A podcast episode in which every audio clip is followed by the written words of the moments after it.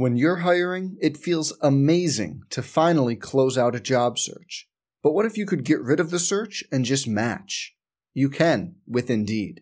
If you need to hire, you need Indeed. Indeed is your matching and hiring platform. With over 350 million global monthly visitors, according to Indeed data, and a matching engine that helps you find quality candidates fast. Ditch the busy work. Use Indeed for scheduling, screening, and messaging so you can connect with candidates faster. And Indeed doesn't just help you hire faster. 93% of employers agree Indeed delivers the highest quality matches compared to other job sites, according to a recent Indeed survey. Leveraging over 140 million qualifications and preferences every day, Indeed's matching engine is constantly learning from your preferences. So the more you use Indeed, the better it gets. Join more than 3.5 million businesses worldwide that use Indeed to hire great talent fast. And listeners of this show will get a $75 sponsored job credit to get your jobs more visibility at Indeed.com slash BlueWire. Just go to Indeed.com slash BlueWire right now and support our show by saying you heard about Indeed on this podcast. Indeed.com slash BlueWire. Terms and conditions apply. Need to hire? You need Indeed. After its first ever trip to Notre Dame, the Bowling Green football team takes on its arch rivals this week. We'll talk about it on the latest edition of the Ziggy Cast. This is the BGSU Ziggy Cast from Learfield, your home for Falcons updates, interviews, previews, and highlights. Now, here is your host, Todd Walker.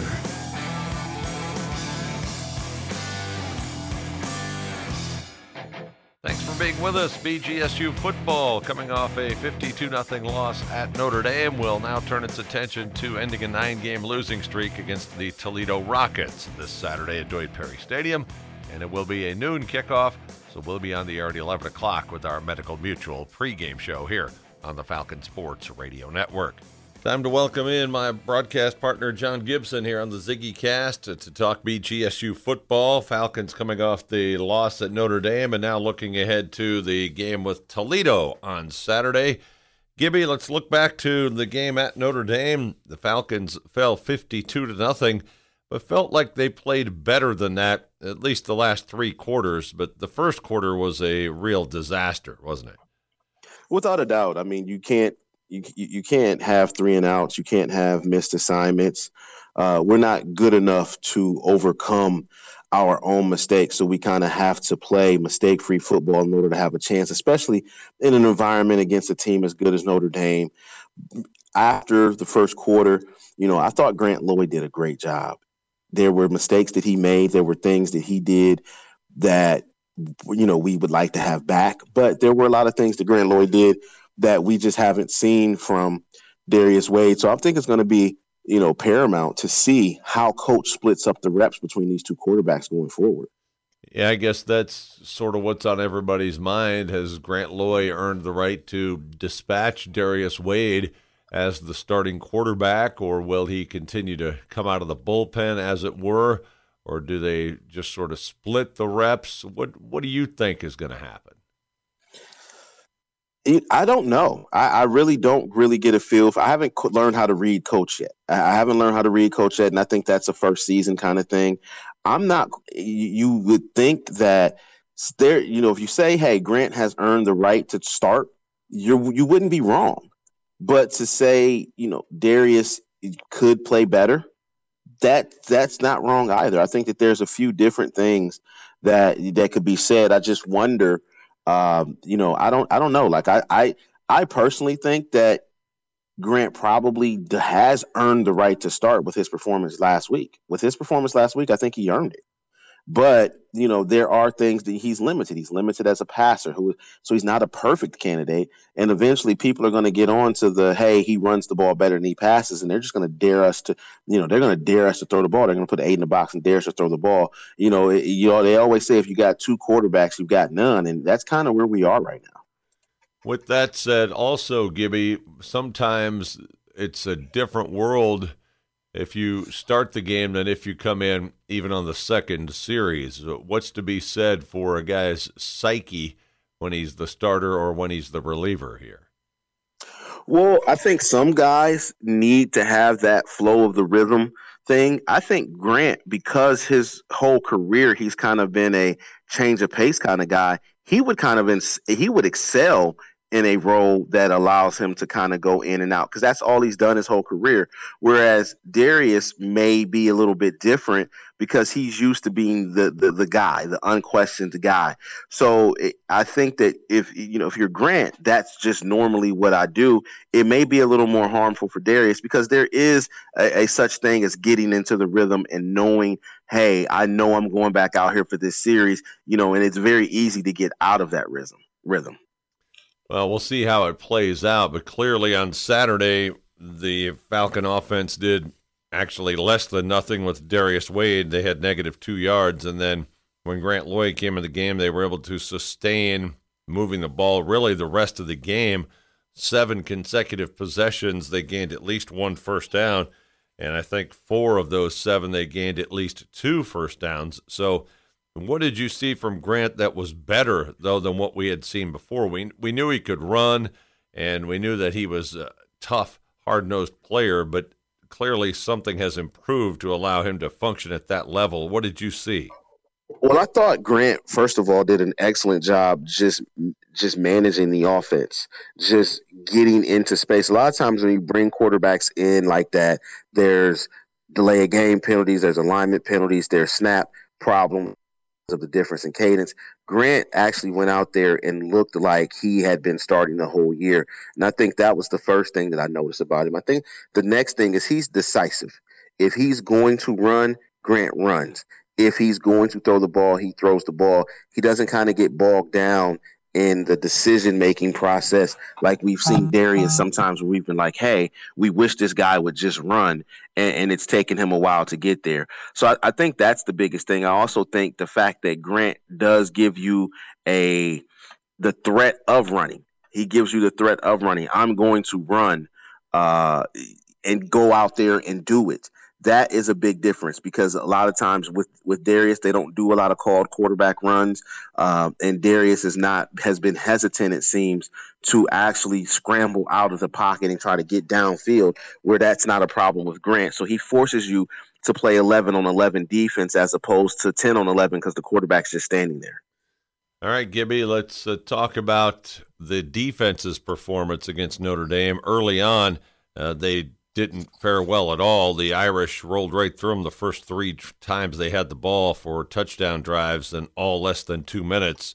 Uh, later on, seemed like they at least got their bearings about them, but defensively was a better performance, uh, really on the stat sheet even than the Kent State game.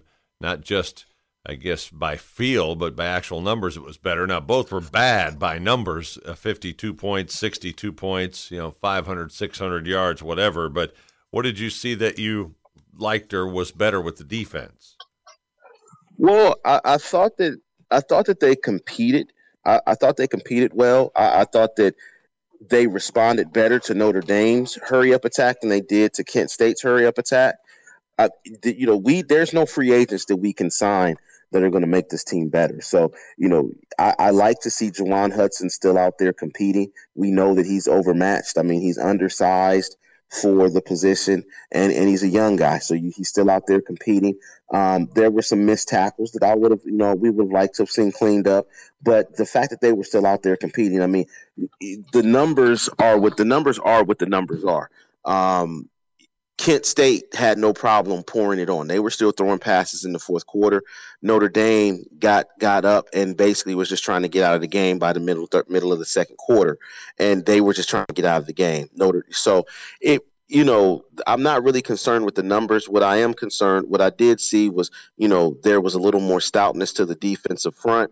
They there were some times where we were able to stop them, and and we're not talking about you know in garbage time. We're talking about there were stops in you know the second and third quarter when the guy the number one guys were still out there so to go toe to toe with this notre dame team should offer some bit of confidence boost because you know though the score did not look great there were some moments in there where it was like yo we're really in here slugging with these guys so now we look ahead to the Toledo game as the rivalry is renewed at Doyt Perry Stadium on Saturday.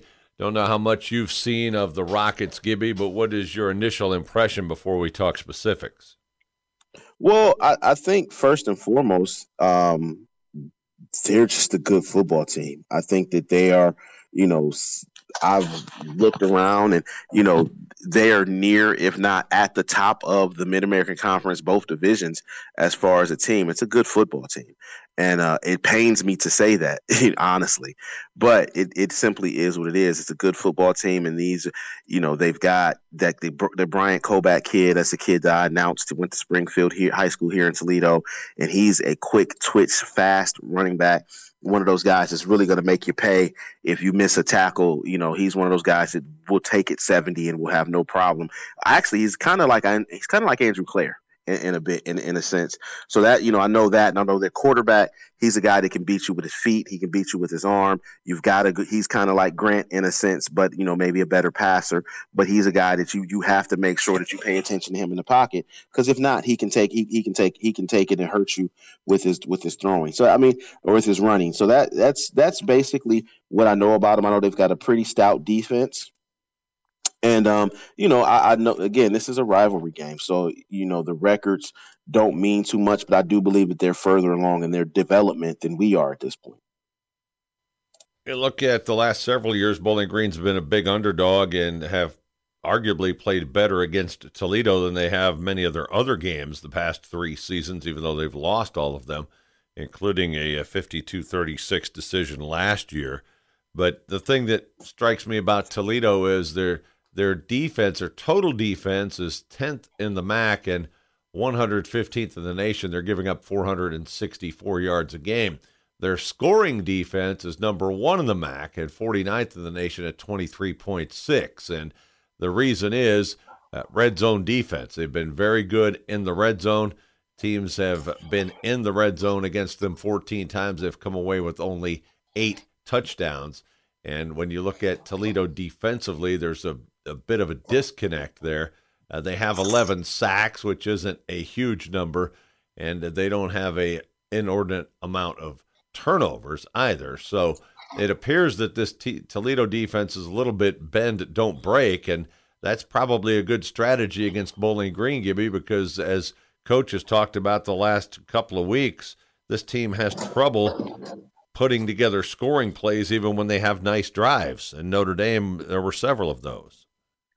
Right. And with Bowling Green, when you get into the red zone, everything becomes quicker and it becomes more important. You, you, the angles become more important. You've got to make sure that you're covering guys up because there's a lot less space. And so putting the ball in the end zone becomes more difficult. Plus there's the added pressure of the defense knows that if they do something wrong, they're going to give up points.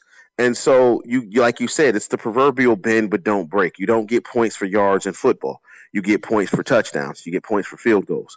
And that's that, you know, that's what Toledo's done. That's what they're doing right now. You know, who cares? And we saw with Coach Babers and that and that, who cares what the defense gives up if they're not giving up points? Nobody cares. You know, and as long as you're scoring points, you're fine. And I think that's kind of the approach that Toledo's taken. I don't know that it's going to work, you know, in winning a MAC championship. That still that still is that still to be seen but they they're four and one at this point, so their prospect there it has worked for them up until this point. I mean, they've beaten a BYU team. You know, they've gone out of the conference a couple of times and gotten some victories and played some tough games.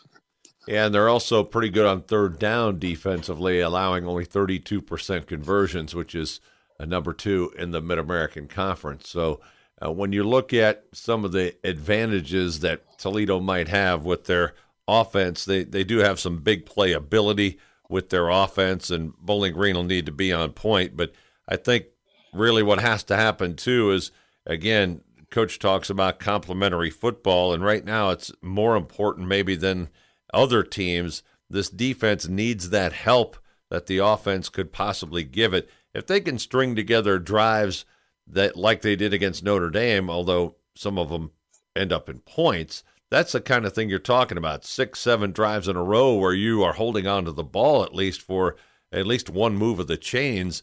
That infinitely helps your defense. Without a doubt. I mean, I think, like you said, complementary football. Is the perfect term for it. The D, the offense has got to give the defense a chance to make adjustments. They've got to give the defense a chance to get get a break. You don't want those guys out on the field too long. And you know, as an offense, you want to be able to string together, you know, seven, eight, ten play drives. You know, but you want them to end in points, of course. But you know, you want to be able to make sure that you can get out there and run your stuff and get your get get a feel for the game yourself. Because the one thing that sucks as an offensive player is you you know you go out there and you have three four consecutive three and outs, and you never really get a feel for the game yourself. So you know you want to do it for yourself. You want to do it for the defense. Uh, bowling, you know, the, if the Notre if the Bowling Green team that showed up at Notre Dame, if that offense shows up on Saturday, I think we can be okay. But if the offense from Kent shows up or from some couple of the other games, you know, we're going to struggle. And this offense, of course, has really struggled since the opening week. And I think most of the time we focus on quarterback play. But as you look at it, Gibby, what has been the, the main downfall of this offense thus far? I mean, I think quarterback play is the easiest thing to point out, but I think the, the main downfall for me has been the lack of a running game. I thought we would be able to run the football coming into the season. I thought that Andrew Clair and Devon Jones and those guys would be able to find some running space. And we just haven't, it hasn't been consistent. You know, we ran for 120 yards against the, against Notre Dame, which is an accomplishment considering how good that Notre Dame down four is. But, you know, that's not what we've seen consistently throughout the season. You know, we haven't given up a ton of sacks, mm-hmm. but there has been some pressures we just had I don't that's the one thing that I think the actual running game and the, the offensive line play in general to me has been lackluster, even though we haven't given up a ton of sacks. It's not like Grant has not Grant Loy and, and Darius Wade have not been throwing under duress. And it's not like uh, there's been any a lot of running space in between the tackles.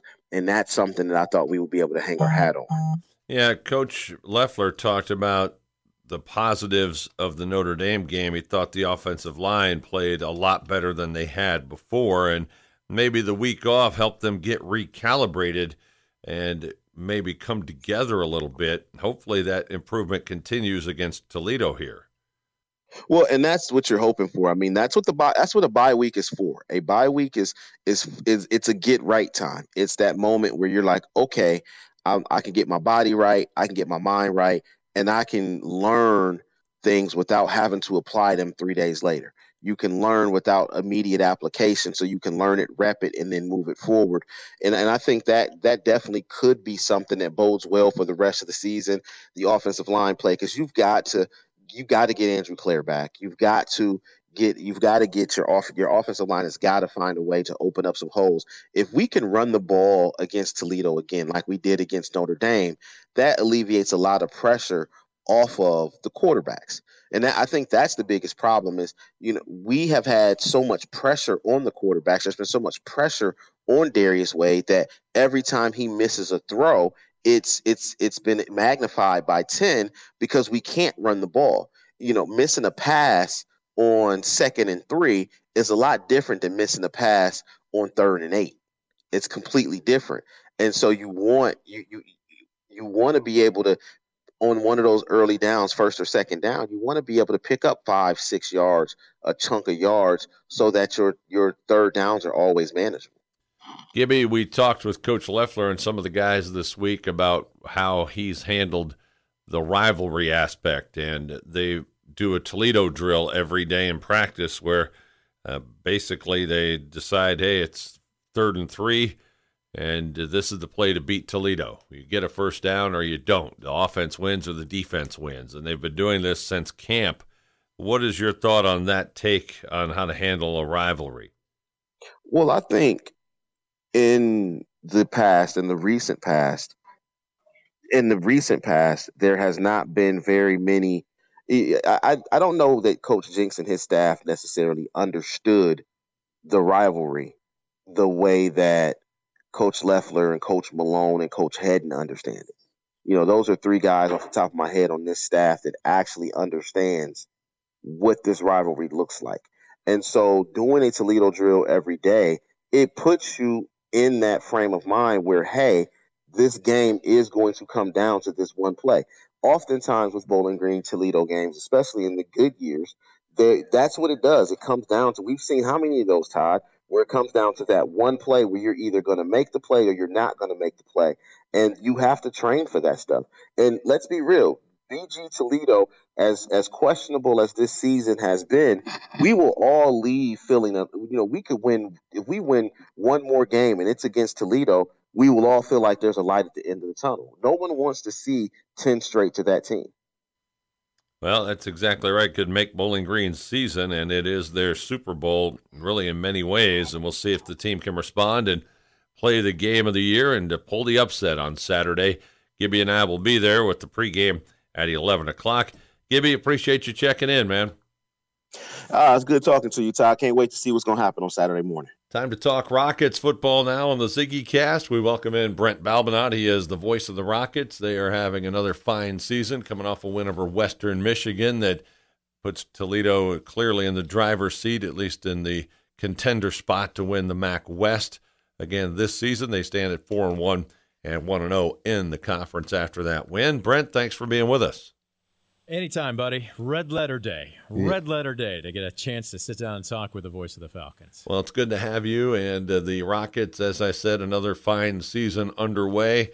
And you look at the the body of their work, uh, some close wins the last couple of weeks, actually, the last three weeks, all one touchdown victories. And I know uh, one was literally down to the last second, kind of like the Rams Titans Super Bowl with a stop uh, right at the one yard line. So this team's winning, but living a bit dangerously. Is that fair? Uh, that's probably a good way to put it. Uh, I know that the coaching staff, look, let's be honest, too. In each of those last two wins, they were white knuckle rides, but they also held the opponent to under 30 points. So there was a time last year, as a matter of fact, I would say all of last year, where if you had put this same team in that position a season ago, those would have been losses. As a matter of fact, we were doing a little bit of research from last year into this year, and I think under 40 points, the Rockets that was the that was the line of demarcation. 40 points or more, and they won. 40 points or less, and they lost. So so they've been winning, like you said, in very tight knit white knuckle fashion, but the defense has really stepped up this season. And sometimes you know a, a one score lead, a one score win, and the final score was really we led by ten or fourteen most of the way, and we played with the lead the whole way. So it maybe isn't as scary as the final score indicates. Has there been some of that, or have these been truly wild affairs where it was in jeopardy all along? These were white knuckle rides. I mean, make no doubt about it. Toledo trailed at the half against BYU and needed a late game interception by Khalil Robinson and then a return down to the one to, to help retake the lead and then salt it away. The defense stepped up easily, what, a half a dozen times in that game. Against Western, it was more of a slow bleed. That third quarter was just not rocket football. Only 20 yards, I think, and only two. I'll have to go back and double check my uh, my drive charts, but I think only two drives in that third quarter. Western Michigan dominated time of possession and went on a 10 0 run. The fact that they had that 24 7 lead at the half was desperately needed. It was not a comfortable game until they put together that one solid second half drive to go ahead and put a little bit more distance between the two of them. Well, Brent, as I look at this team, it does appear that their defense has some real dichotomous stats. I mean, they are holding people to a decent number on the scoreboard, but the yardage says they should be giving up more points. And I look directly to red zone. Uh, people are only scoring eight and 14 tries, touchdowns. So it does seem to fit what you're talking about. This defense is uh, kind of bend but don't break, kind of opportunistic, kind of just get the job done. Well, and I would say you could say that about just about any team this year, even the elite teams. Look, let's be honest, it's not so much what total yards are. I don't care what you pass for, I don't care what you rush for, I don't care about all the hidden yardage. There's one stat at the end of four quarters that matters, and that's the scoreboard. So let me ask you this. I'm going to throw this at you. Mm. At one point in time, 400 total yards of offense would have been, would have been considered uh, tremendous. Right. I mean, you go back even even a decade, not that far, when we were both much younger and probably could cut up the dance floor a little bit better than we do now. Right. You know what? You know what? 400 total yards of offense per game puts you as far as FBS programs are considered this week alone? No, it'd probably be Seven- 75, 80. 78th. Okay. Kansas State averages 401 total yards per game. That means there are 77 teams ahead of them. Don't get caught up in that one statistic because teams can make uh, make themselves look great in between the 20s. It's what do you do once you get down there? Are you converting? Yeah, and I agree with that. Today's football is very, very much about red zone, and, and Toledo's defense has been up to the challenge throughout this season. We're talking with Brent Balbinot. He's the voice of the Rockets. BG and Toledo meet on Saturday, and presumably uh, Mitch Guadagni will play in this game, and it'll be his first and presumably only matchup with Bowling Green. He, of course, didn't play early in his career because he wasn't the man at that point. And then later had some injury problems. Last year was their starter, but in the Bowling Green game, he was hurt. Later in the year, missed the last five games. So far this year, I guess they're knocking on wood and crossing their fingers and all that for Mitch, but he's been healthy. Talk about the level of play that he's bringing here in 2019. uh, more mature. You hear the phrase a lot, and sometimes I think it's cliche ish, but in his case, it really is the truth. The game has slowed down for him. Uh, it was one of those situations where he answered every question correctly last year. But let's be honest, when you take over for the program's all time leading passer, and at that time, Logan Woodside was, I think, what, only one of 28 or 29 quarterbacks in the history of the game to throw for more than 10,000 yards. Look, Coach Candle, offensive coordinator, uh, Coach Brian Wright, they all said the same thing. We don't want you taking the field chasing ghosts. You be the best version of yourself, and everything will take care of itself. Well, that's still tough to say to a young man who's what, 19, 20 years old and has to still fill in those shoes. Now, couple that with the fact that it's your first time starting underneath center. Everything was just moving a million miles an hour. And ironically, you mentioned him getting hurt last year. The game where things really started to slow down for him was the Western Michigan game. And he gets hurt on the last offensive play of the first half, not scrambling to run, but scrambling to pass to allow his receivers a, a little bit extra time to develop their routes downfield. And he gets hit and breaks his collarbone. So he missed roughly half the season last year. And he was asked that question about what this rivalry means and playing in it. And he had to remind the reporter that asked him, I didn't play in this game last year. I was injured. So it's going to be his first time, and he's treating it seriously. Oh, no question about it. You felt badly for him last year as it looked like he started to round into form and you know there was going to be his team and you know the injury was just enough to short circuit his season. And you look at Mitch Guadagni's ability to run the football, and he is still second on the team at this point in the season, averaging about 60 yards a game rushing and impressively still averaging over five yards per rush when the sacks count against him as a quarterback. So uh, is but he's not a run first guy. How do they use him in the run game? I guess is what I'm asking. Well, last year he was a run first guy. Uh, there was a phrase we used up in the booth called running home to mama.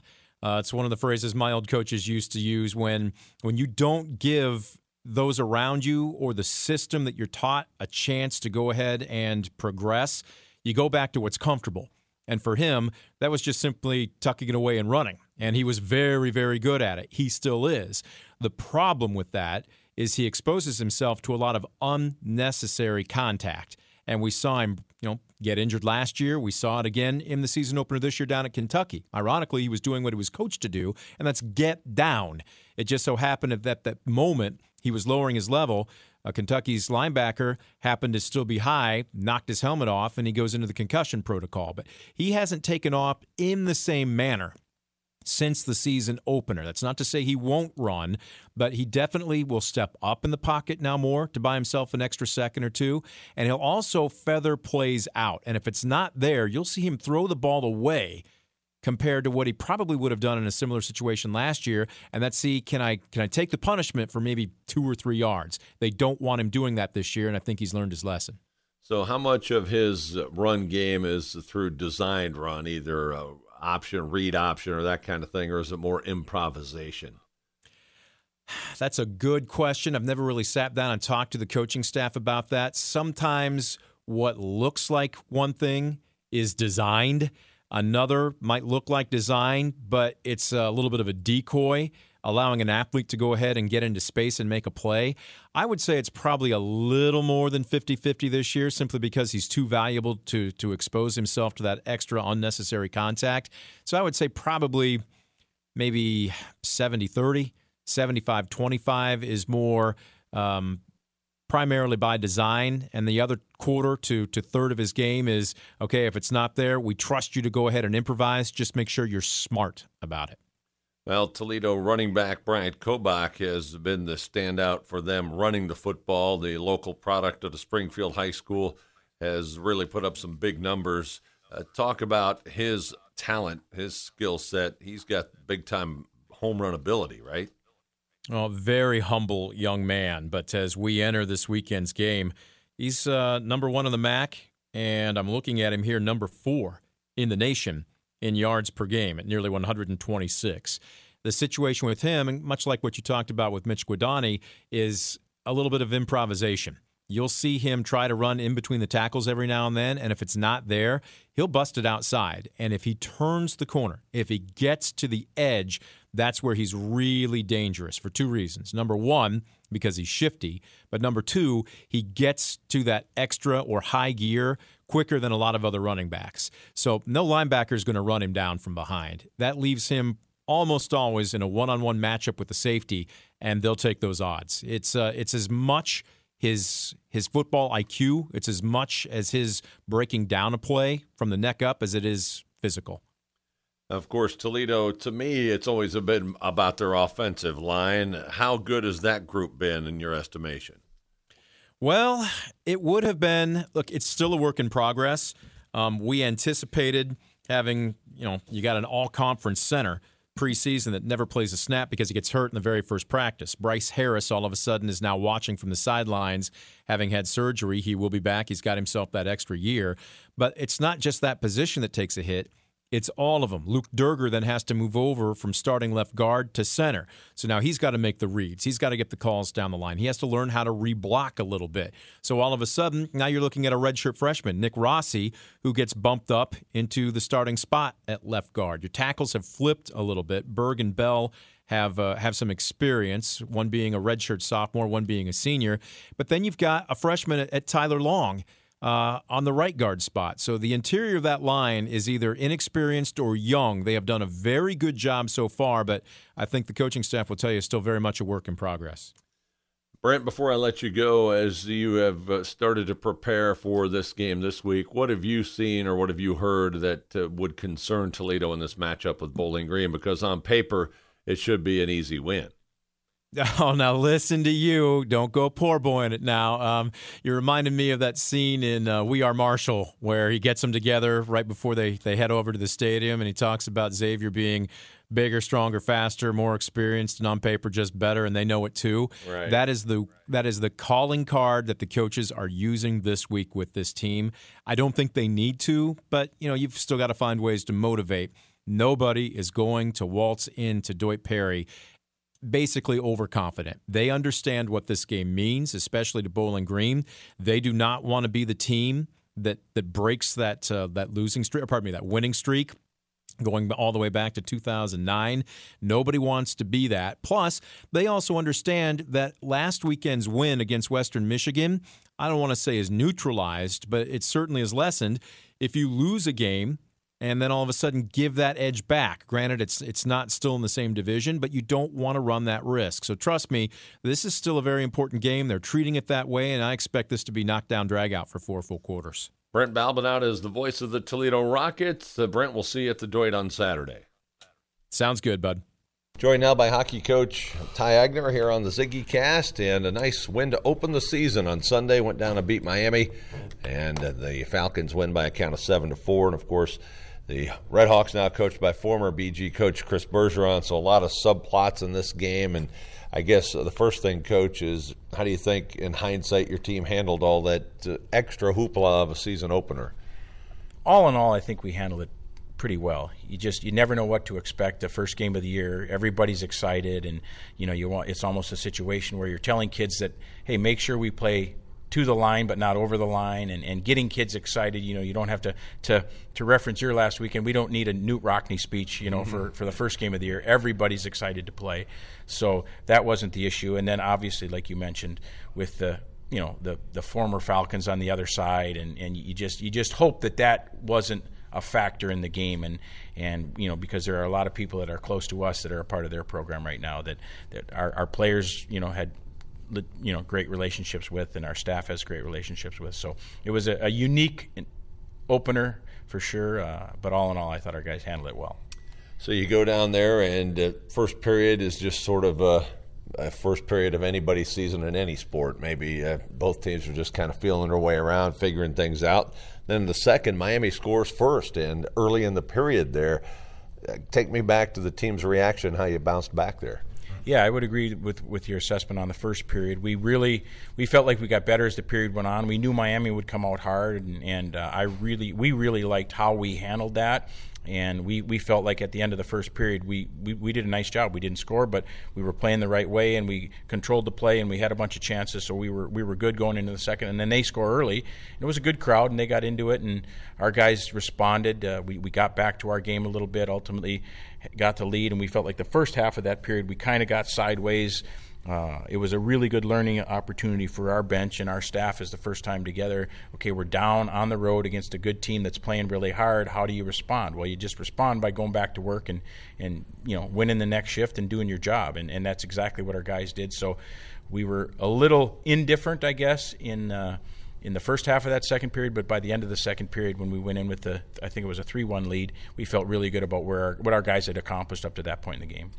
And when you look at uh, an opening game of the season, Cameron Wright's already got a season's worth of goals, four goals. I mean, uh, clearly not going to duplicate that very often. But is is this the kind of production you, you think you can get all season from Cam Wright? That that big a goal scorer for you all year?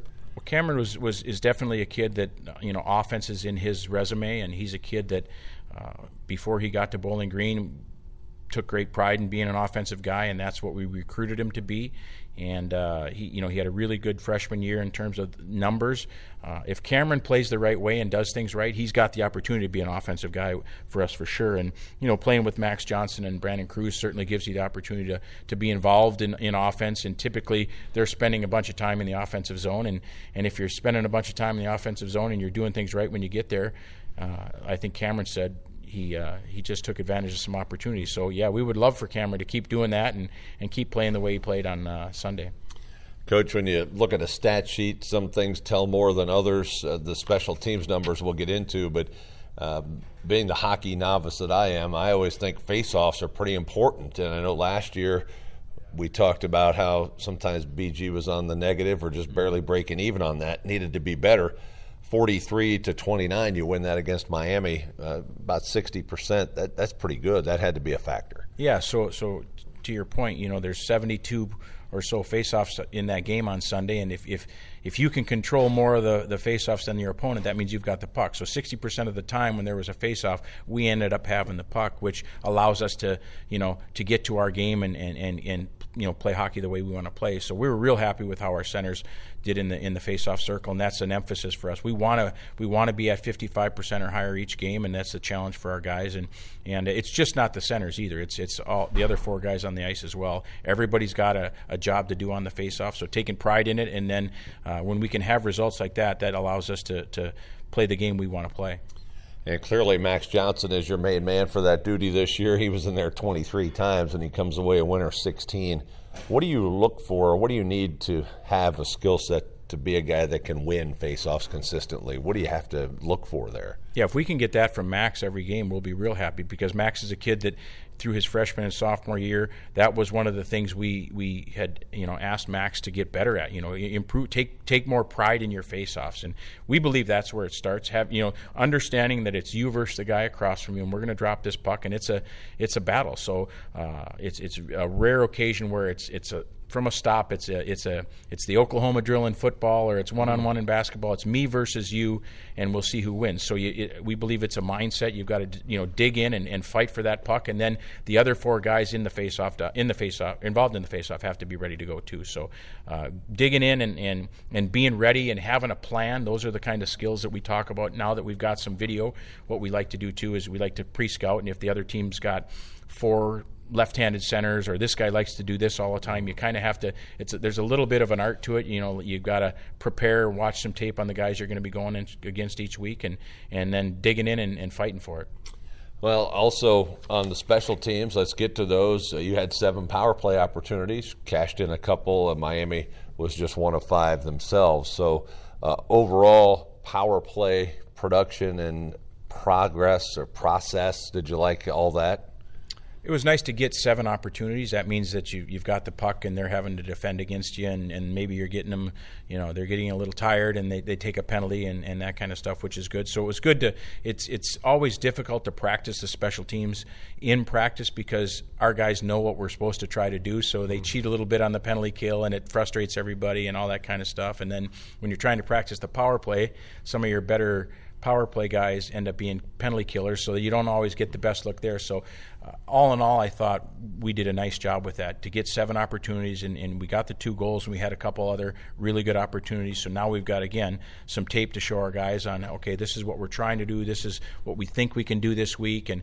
I know Coach Balkovec and Coach Carr. You know, Coach Balkovec's going to you know be in charge of the power play, and Coach Carr the, the PK. So we'll work together on that and and give our guys opportunities. You know, the the the penalty kill like I said, tough to replicate, you know, high high end skill and practice all the time. But now we've got some tape, so we can teach everybody where where you're supposed to be and what we're supposed to do and what the plan is here and all that kind of stuff. So yeah, all in all, you know, the the special teams, I thought we did a nice job.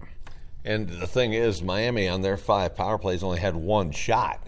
I mean, that was the one that went in, but when you're not even giving up shots on the power play, that says a lot for your penalty kill. Yeah, and as you know, our penalty kill was number two in the country last year, and it's something that since we've been here, we've taken great pride in the PK, and we're going to continue to do that. So hopefully, we can continue to to limit the opportunities and be aggressive on our PK and make teams have to work really hard. So our guys did a, a great job for the first time out. You know, another situation that came up is one that I'm, i know you guys think about this all the time, but again, it's hard to prepare for. At the end of the game, Miami's down. They pull the goalie and now this is it's sort of like a penalty kill, but it's different because it's six on five. It's a whole different spacing and dynamic, and, and they did get a goal against you, but I know you're looking at it as a chance to to work off that and, and improve and learn from it. But talk about how it played out. Yeah, we uh, we brought it up in the, when we were watching the video this morning that uh, the, the six on five goal they got, the coaching staff will take a little bit of responsibility mm. for that because you just, again, it's not something you can replicate in practice. We talk about it and we have an idea, and a lot of times the guys that have been out there or are out there have been out there in that situation in the past. But it's just, you know, you have to have a plan. You're, there's always going to be a guy that's unaccounted for because they do have the extra guy, and, and when you get a puck on your stick in the D zone, you have to make sure you make the right play with it. You can't you can't turn it back over, but then again, you don't want to ice it because then they'll be back down in your end. And, and both teams had burned their timeouts up to that point, so we didn't have a timeout to kind of draw it up and go over it. But uh, again, it's one of those deals where hopefully we're in that situation a bunch where we're playing with a lead and other teams have to pull their goalie, and we're going to be great at it. Let's talk about your goalie, Eric Dop, because clearly, just on the stat sheet, 19 shots, only 15 saves. I'm sure he'd like that percentage to be higher, but you know, had a power play in there and the extra man, all that. Give me the overall view of how Eric played. I thought Eric did a good job in a, in a difficult situation. You know, the guys that have been on this team for uh, a, few years had a, a, real emotional tie to this game with, with Coach Bergeron and Coach Schutte being down there and, and Jimmy Spratt down there and, and, and all that kind of stuff. So I thought Eric handled it. He was excited about this opportunity. He gets a chance after two years of, of kind of sharing the net and playing behind Ryan Bednard. He gets a chance to be the guy. So he did a, he did a good job. Uh, like I think you and I talked about before, there's probably one goal. I, I heard uh, Erik was talking when we were watching video. There's one goal he wishes he could have back. But uh, all in all, I thought a good start for Eric in his first first uh, start of the year, and and we need to get better. We're gonna, you know, we were number one in the country in goals against last year, and that's a that's not just a goalie stat. That's a that's a team stat, and we expect our team to to be better defensively than than giving up four goals. But again, you got to tip your hat to Miami. They had some opportunities to execute, and they did. And and Eric did make a couple of good saves. You know, he did save a breakaway when I think it was four two, and which was a, a, big save at that time. So some of that stuff is is timely too. You know, when you get a timely save, that you know the game could have turned a little bit if they if they score on that breakaway. So. Also, when you look at how your team played and as you evaluated everything, was there somebody that jumped out at you that maybe you're like, oh, that was a little more than I thought we were going to get? Any pleasant surprises, I guess, from game one uh, on your roster? I think you'd have to start up front. You know, we uh, uh, the, the, guys that played on our I mean, we don't like to call it our fourth line, but let's just call it our least experienced line. We had uh, Adam Pitters centered, uh, freshman centered uh, sophomores, Trevor St. Jean and, and Evan Doherty, and they scored a goal, which was nice for them. And in the first period, they played a fairly regular shift, and that was good. In the second period, we got into some special teams play, so they didn't get as much ice, but they con- they were able to contribute, and, and uh, we we appreciated their efforts, and they did a nice job. And then on the back end, T.J. Lloyd was one of our seven defensemen dressed, and uh, early in the game, he didn't get a, a, bunch of regular shift time, but then unfortunately, you know, he had the incident where Jake Dalton got kind of run into the end board and landed awkwardly on his leg and was hurt. So TJ, you know, got elevated and he was playing some pretty significant minutes there with Alec Rauhauser. And, and we thought the more TJ played, the better he did. So he, he was another kid that had an opportunity and he took advantage of it and looked like he belongs in college hockey. And so those are a couple instances where I can think of a young guys kind of stepping up and saying, hey, yeah, those guys did a nice job. Well, now this weekend it's big for a little bit of a different reason. The Icebreaker event, Bowling Green's hosting it at the Huntington Center in Toledo. It, you know, it's a sort of has the eyes of the nation on it in some ways. Ohio State will be there, Western Michigan. You're playing RIT first, but talk about hosting this event, uh, kind of a prestigious thing, right? Yeah, it's it's uh, an opportunity that doesn't come around very often, and uh, when the opportunity presented itself a few years ago, uh, Coach Bergeron and, and, and, Jim Elsasser and the administration decided that we would want to put together a bid mm-hmm. to host it with uh, the city of Toledo and the Huntington Center. And as you know, they do a great job up there. And so we're fortunate to, to uh, be selected to, to host the tournament. Now I think it's going to be great. Like you said, there's you know three of the top 15 teams in the country are in the tournament, and and RIT is always a real good team, and they're coached by Wayne Wilson, who's a captain of the '84 national championship team, and and uh, Brian Hills, who's another uh, Hall of Fame member of uh, Bowling Green's hockey community. So, uh, a, a, really good event for us, and and uh, great weekend for, for all involved in BG athletics with the, the BG Toledo football game, and then you can come back to Toledo and watch BG play hockey at night. And if you're an Ohio State fan, you know we'll even let you come and you can come watch Ohio State play and all that kind of fun stuff and it worked out. The football games at noon, BG hockey at eight at the Huntington Center. Should be a great weekend. Coach, congrats on the first win. I think we got to go back to that. Uh, I was remiss in not starting with that. Uh, good to, I don't want to say get the monkey off the back, but had to feel good to get that out of the way, right? Yeah, I appreciate you not bringing it up because it seemed like every question I got going into the game was about Coach Bergeron and myself. And, and the reality is, is, and you know both of us, it's it's not about us, but I understand why. You know, just because of the relationship and the uniqueness of, of the first game of the year.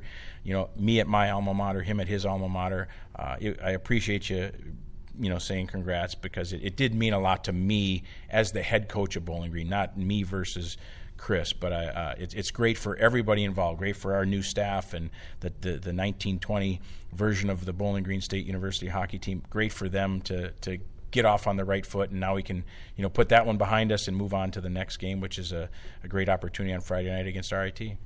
Coach, appreciate your time very much. Good luck this weekend. Thanks, Todd.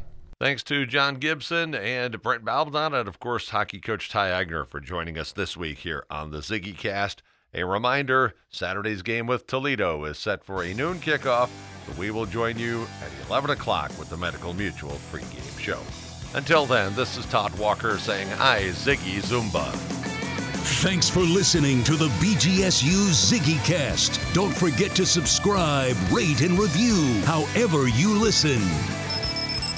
The preceding has been a Learfield presentation.